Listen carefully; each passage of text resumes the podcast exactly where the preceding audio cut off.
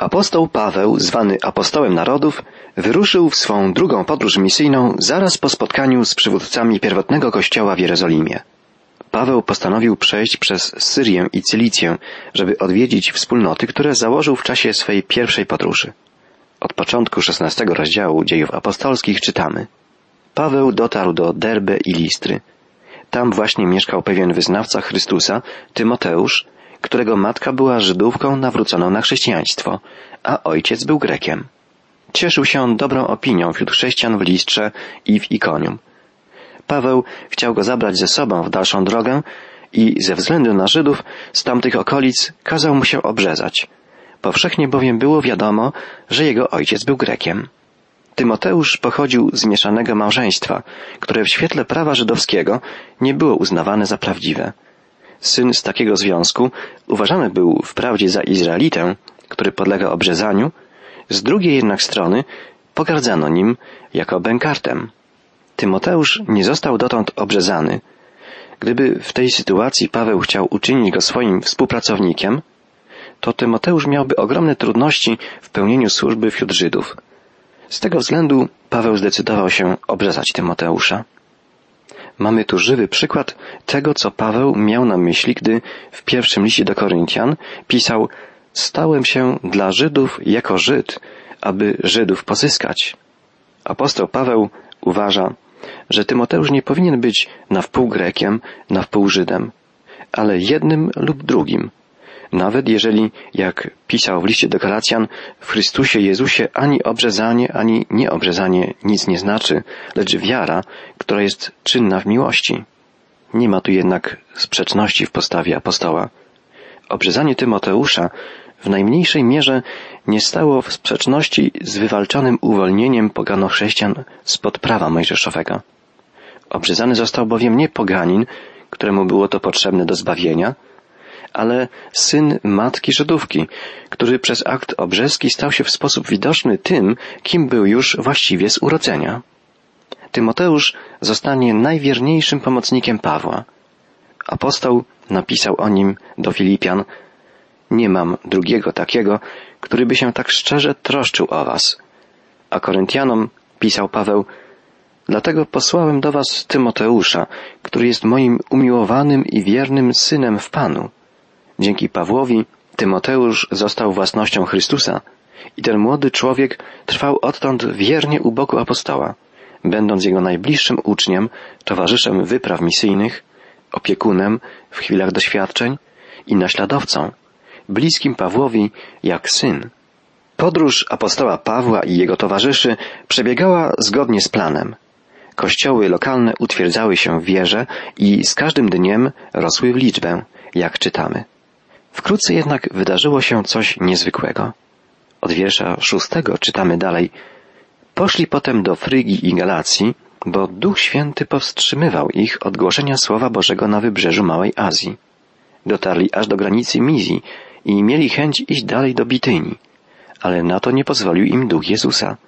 Minęli więc Mizję i zeszli z gór do Troady. Tam Paweł miał w nocy widzenie stanął przed nim jakiś człowiek z Macedonii i tak prosił, przepraw się do Macedonii i pomóż nam.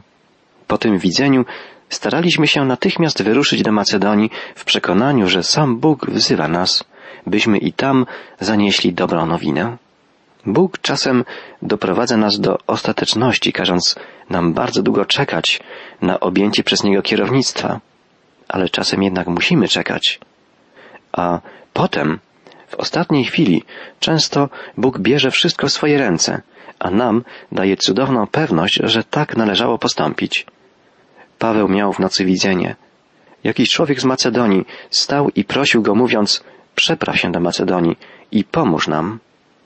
To wyraźne wezwanie pozwoliło teraz zrozumieć wszystkie dotychczasowe Boże nie. Pan Bóg zabraniał spełnienia rzeczy małych, leżących w zasięgu ręki w imię czegoś o wiele większego. Bóg śmiałym posunięciem rzuca swoich wysłanników aż do Europy. Apostołowie nie powołali grona specjalistów do spraw europejskich. Nie badali starannie warunków, na jakie tam mogli ewentualnie natrafić. Nie analizowali sposobów dotarcia z nowiną do Europejczyków. byli po prostu posłuszni Bogu i natychmiast przystąpili do działania. Otwarły się drzwi do ewangelizowania tej nieznanej części świata. Drzwi te otwarły się za sprawą samego Boga. My, Europejczycy, mamy powód do wdzięczności wobec apostoła Pawła. Dzięki jego posłuszeństwu i gotowości do realizowania woli Pana, Ewangelia wkroczyła do Europy. Zauważmy tu na marginesie, że po raz pierwszy Łukasz pisze w sposób, który sygnalizuje, że sam jest uczestnikiem wyprawy Pawła. Pisze bowiem, staraliśmy się zaraz wyruszyć do Macedonii. Najprawdopodobniej Łukasz dołączył do Pawła i jego towarzyszy w Troadzie, bo od tej chwili jego narracja jest bezpośrednia. Pisze my. Czytamy dalej. Gdy odbiliśmy od brzegu w Troadzie, płynęliśmy prosto do Samotraki, a stamtąd następnego dnia do Neapolis. Stamtąd poszliśmy do Filipi, który jest stolicą tej części Macedonii i kolonią rzymską. W tym mieście zatrzymaliśmy się na kilka dni. W najbliższy sabat wyszliśmy za mury miejskie nad rzeką, gdzie spodziewaliśmy się znaleźć miejsce modlitwy. Usiedliśmy i rozmawialiśmy z kobietami, które tam się zebrały. Przysłuchiwała się nam pewna bogobojna kobieta. Było jej na imię Lidia. Pochodziła z Tiatyry i zajmowała się sprzedażą szkarłatnej tkaniny. Pan pobudził jej serce, także chłonęła słowa Pawła. Przyjęła ona chrzest razem ze wszystkimi domownikami, a potem zaprosiła nas, skoro uznaliście mnie za wierną Panu, to przyjdźcie i zamieszkajcie w moim domu. Wprost wymusiła to na nas. Widzimy tu przykład całkowitego podporządkowania się Bożemu kierownictwu. Paweł rezygnuje z wielkich zamiarów, aby z całym poświęceniem oddać się małym na pozór nieznaczącym sprawom. Apostoł wie, że Bóg może sprawić, że z małych, skromnych początków wyrośnie coś wielkiego. W ten sposób Paweł dociera do Europy i pierwszymi osobami, którym głosi Ewangelię, są kobiety. Jest pośród nich Lidia, nie Żydówka, pochodząca z Tiatyry. To właśnie ona zostanie pierwszą chrześcijanką w Europie. W domu Lidii powstało pierwsze centrum misyjne w Europie. Lidia jako uczennica Jezusa była równie dzielna i energiczna, jak wtedy, gdy wykonywała swój zawód. Widzimy, że Bóg powołuje dla swej wielkiej sprawy również ludzi interesu, ludzi zamożnych. Tak więc Paweł, Sylas, Tymoteusz i Łukasz zamieszkali w domu Lidii. Tam organizowali spotkania modlitewne. Czytamy dalej. Pewnego dnia, gdy szliśmy na modlitwę, spotkaliśmy dziewczynę, która była owładnięta duchem wróżby i dzięki temu przynosiła wielkie zyski swoim panom, przepowiadając przyszłość. Chodziła ona za Pawłem i za nami i wykrzykiwała Ci ludzie są sługami najwyższego Boga i głoszą wam drogę wybawienia. Trwało to przez wiele dni. Paweł nie mógł już tego znieść. Odwrócił się i rzekł do ducha W imieniu Jezusa Chrystusa rozkazuję ci, wyjdź z niej. I wyszedł natychmiast. Dotknięta okultyzmem dziewczyna biegała za Pawłem i za nami, jak pisze Łukasz, i wszędzie rozlegało się jej głośne, podniecone wołanie Ci ludzie są sługami Boga Najwyższego i zwiastują wam drogę zbawienia. Niezwykłe. Czy nie mówiła prawdy? Czy jej okrzyki nie mogły skutecznie pomóc Pawłowi i jego sprawie? Czy nie powinien więc się cieszyć, że nawet wróżbiarka o nim mówi? Pawłowi ani to jednak nie schlebia, ani go nie interesuje. Jest tym znękany. Wie, kto kryje się za tym wołaniem. Nie zniesie, żeby sprawę Jezusową reklamował szatan. Jeżeli moce ciemności przywdziewają nawet maskę religijności czy chrześcijaństwa, zawsze pozostają zgubnymi siłami na usługach wroga. Można sobie wyobrazić, do jakich nieporozumień doszłoby wśród pogańskiej ludności, gdyby wysłannicy Jezusa zostali postawieni na jednej płaszczyźnie z przedstawicielami okultyzmu. Dlatego też apostoł Paweł zwrócił się do ducha i rzekł, rozkazuję ci w imieniu Jezusa Chrystusa, żeby z niej wyszedł. I w tej chwili wyszedł. Dla ciemnych mocy nie istnieją żadne względy i nie trzeba się ich lękać. Uczeń Jezusa ma się do nich zwracać tylko w rozkazującej formie, tak jak czynił to Pan Jezus. O ile jednak Jezus mógł powiedzieć po prostu rozkazuję ci, o tyle uczeń Jezusa tylko wtedy ma moc rozkazywania, gdy czyni to w imieniu Jezusa Chrystusa, wierząc w zwycięstwo krzyża i moc żywego Pana. I dla nas jest to ważna wskazówka. Gdy ufamy Jezusowi i poprzez wiarę trwamy u Jego boku, nie musimy lękać się nikogo i niczego. On jest Panem świata widzialnego i niewidzialnego, materialnego i duchowego. Jego imię jest imieniem zwycięzcy, zbawiciela, króla, jest imieniem żywego Boga. Widzimy więc, że apostoł Paweł nie chciał, by jego misję kojarzono w jakikolwiek sposób z okultyzmem.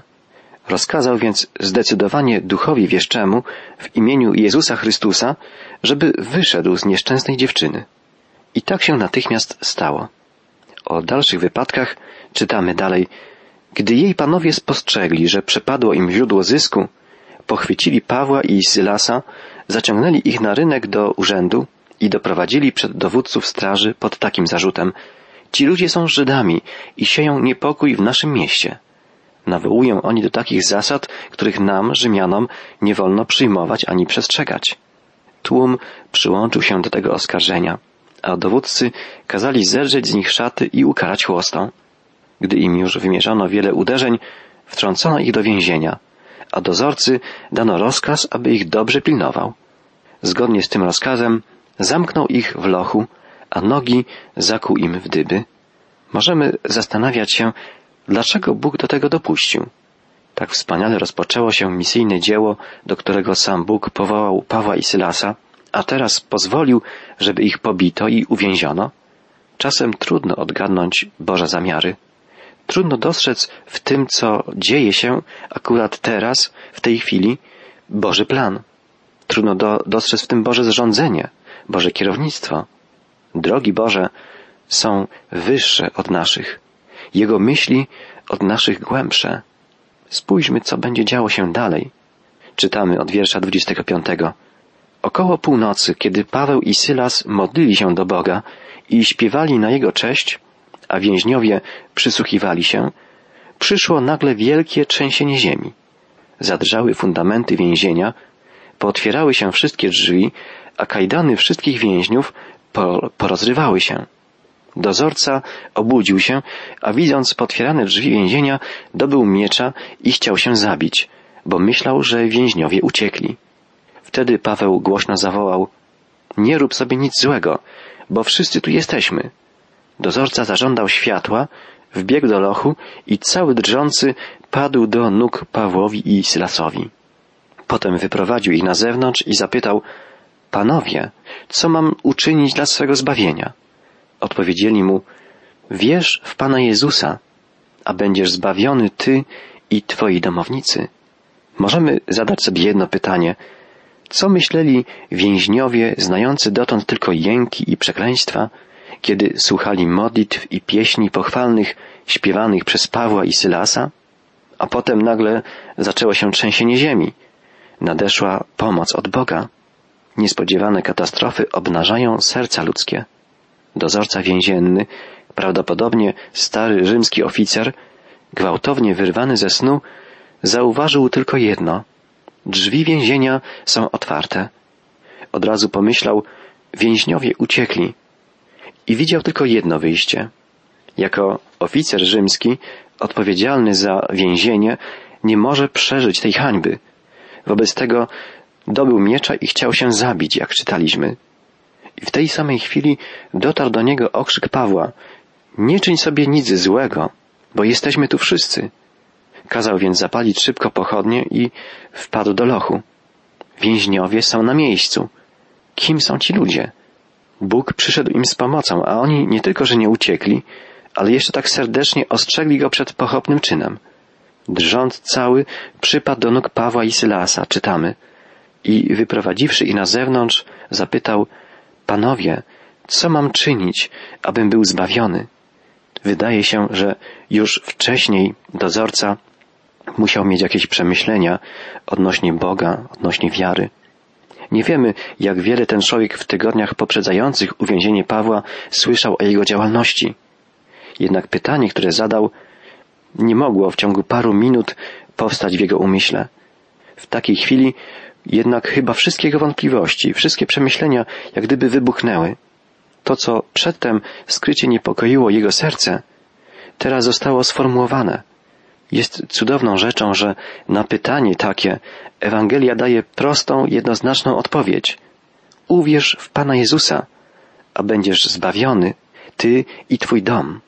Tym właśnie różni się Ewangelia od wszystkich innych religii i światopoglądów, że nie żąda od ludzi jakichś specjalnych osiągnięć, nie zaleca stosowania nowych metod religijnych, nie wciąga w tajemnicze labirynty poznania, tylko wzywa do uczynienia jednego, łatwego kroku. Oto jest Jezus. Jemu powiesz siebie, swoje życie. To jest jedyna droga, by być zbawionym. Możemy sobie zadać jeszcze jedno pytanie. Jak mamy rozumieć słowa zostaniesz zbawiony ty i twoi domownicy? Czy jest to przyrzeczenie wyjątkowe, ważne w tym jednym przypadku? Dlatego, że Paweł i Sylas mieli pewność, że wszyscy domownicy uchwycą się ratującej wiary? Czy też każdy, kto przychodzi do Jezusa, może przyrzeczenie to wziąć do siebie? Moja żona, moje dzieci, moi domownicy również uwierzą? W każdym razie możemy mieć chyba tę pewność, że Bóg widzi nasze mocne związki z domownikami, z krewnymi, z rodziną. I dlatego trzyma w gotowości swoją ratującą łaskę, żeby wysłuchując naszych modlitw, obdarować nią naszych bliskich. To dla nas jest wielka pociecha i zachęta, gdy myślimy o swoich najbliższych, którzy nie otwarli jeszcze być może swoich serc dla Jezusa. Powinniśmy o nich przede wszystkim modlić się i z miłością przekonywać ich o prawdzie Ewangelii. Przekonywać nie tylko słowami, ale swoim postępowaniem, całą swoją życiową postawą. Nasz Pan obiecuje, że będzie błogosławił w szczególny sposób takie nasze starania. Dla dobrej nowiny o zbawieniu dzięki wierze w Jezusa Chrystusa otwarł swoje serce nie tylko rzymski oficer, ale także jego domownicy. Paweł i Sylas w nocy głosili im Ewangelię. Czytamy, następnie oznajmili treść słowa pańskiego jemu i wszystkim mieszkańcom jego domu. W tej samej chwili, pośród nocy, zabrał ich do siebie, obmył im rany i zaraz przyjął chrzest razem ze wszystkimi domownikami. Przyjął ich do swego mieszkania i przy zastawionym stole w rodzinnym gronie cieszył się, że zawierzył Bogu. Ewangelia jest jedyną prostą odpowiedzią na palące pytania ludzkiego serca. Niepotrzebna jest wielotygodniowa nauka. Wystarczy czasem jedna nocna godzina, w której słucha się słowa pańskiego. Można całe życie z drugiej strony spędzić na czytaniu Biblii, na rozmyślaniach i modlitwach, a mimo to nie zrozumieć, na czym polega wspaniałość Jezusa. Tutaj, jak czytaliśmy, serca ludzi otwarły się. Na naszych oczach stosunek dozorcy więziennego do wysłanników Jezusa staje się coraz serdeczniejszy i pozbawiony skrępowania. Na początku, jeszcze w celi więziennej, padł im do nóg. Następnie wyprowadził ich na mm, podwórze, żeby bez przeszkód zadać palące go pytanie. Później zabiera uczniów do domu i obmywa ich rany. Teraz już ochrzczony zastawia stół i weseli się wraz z całym swoim domem. Ta zmiana nie oznacza jednak tylko rosnącego przywiązania do przyjaciół. Nie popełnimy omyłki twierdząc, że wspólny posiłek był prawdopodobnie zarazem wieczerzą pańską, łączącą wszystkich z Jezusem, a w Chrystusie każdego z każdym. Stary żołnierz weselił się głośno, jak czytaliśmy, a cały dom radował się razem z nim. Taka radość ludzka jest najpiękniejszą nagrodą dla wysłanników Jezusa. I w tamtych czasach, i dzisiaj. Bóg sprawia, że pod wpływem usłyszanych słów serce Lidii otwarło się w ciszy, a inne serce w huku trzęsienia ziemi otwarło się pod wpływem cierpień Bożych wysłanników. To wszystko to Boże dzieło. Do nas należy trwać w gotowości, tak żeby w każdej chwili i w każdych warunkach, czy to głosząc słowo w bezpiecznym wnętrzu kościoła, czy w niezwykłej scenerii więziennego podwórza, pośród cierpienia i nocy, zawsze podejmować służbę dla Jezusa. Dalej czytamy w końcowym fragmencie szesnastego rozdziału. Nazajutrz rano dowódcy przysłali liktorów z rozkazem zwolnijcie tych ludzi. Dozorca więzienia przekazał Pawłowi wiadomość, że dowódcy przysłali polecenia, by ich zwolnić. Możecie więc wyjść, powiedział, i spokojnie odejść. Paweł jednak odpowiedział, publicznie, bez sądu, wychłostali nas, obywateli rzymskich, wtrącili do więzienia, a teraz po cichu każą nam pójść sobie? O nie, raczej niech tutaj przyjdą i osobiście nas wyprowadzą. Liktorowie powtórzyli wszystko dowódcom, a oni się zlękli, gdy usłyszeli, że to są Rzymianie. Przyszli więc z przeprosinami, wyprowadzili ich na wolność, prosząc o opuszczenie miasta. Paweł i Sylas po opuszczeniu więzienia wstąpili do Lidii, gdzie zobaczyli się z braćmi, dodali im otuchy, a potem ruszyli w dalszą drogę. Jak się wydaje, apostoł Paweł wspomniał o swoim obywatelstwie rzymskim nie ze względu na siebie, bo właściwie był już bezpieczny, ale ze względu na młodą wspólnotę chrześcijańską, którą przyszło mu zostawić i musiał wyruszyć dalej.